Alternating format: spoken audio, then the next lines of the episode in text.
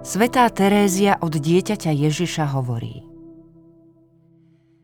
Bola som celá ukrytá pod závojom Panny Márie. Vtedy som akurát mala službu v jedálni a spomínam si, že som tú prácu konala tak, ako by som ju nekonala. Správala som sa tak, ako by som mala požičané telo. Tento stav trval celý týždeň.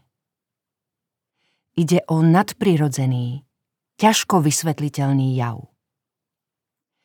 Iba Boh nás môže uviezť do takéhoto stavu, ktorý niekedy úplne postačí na to, aby sa duša navždy odpútala od zeme.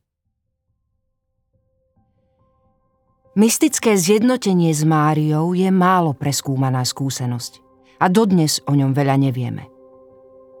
Znalci vysvetľujú, že sa sústreďuje na prežívanie Máriinej vnútornej prítomnosti v duši.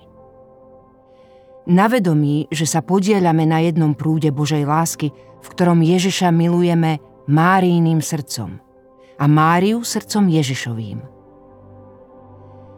Počas týchto mystických skúseností Mária charakteristickým spôsobom preberá aktivitu duše, vďaka čomu sa duša myslením, konaním a láskou postupne začne pripodobňovať Márii. Duša v sebe pociťuje takmer neustále Máriino pôsobenie. Vyššie uvedený opis nám pomáha uvedomiť si dôležité črty mystického zjednotenia s Máriou.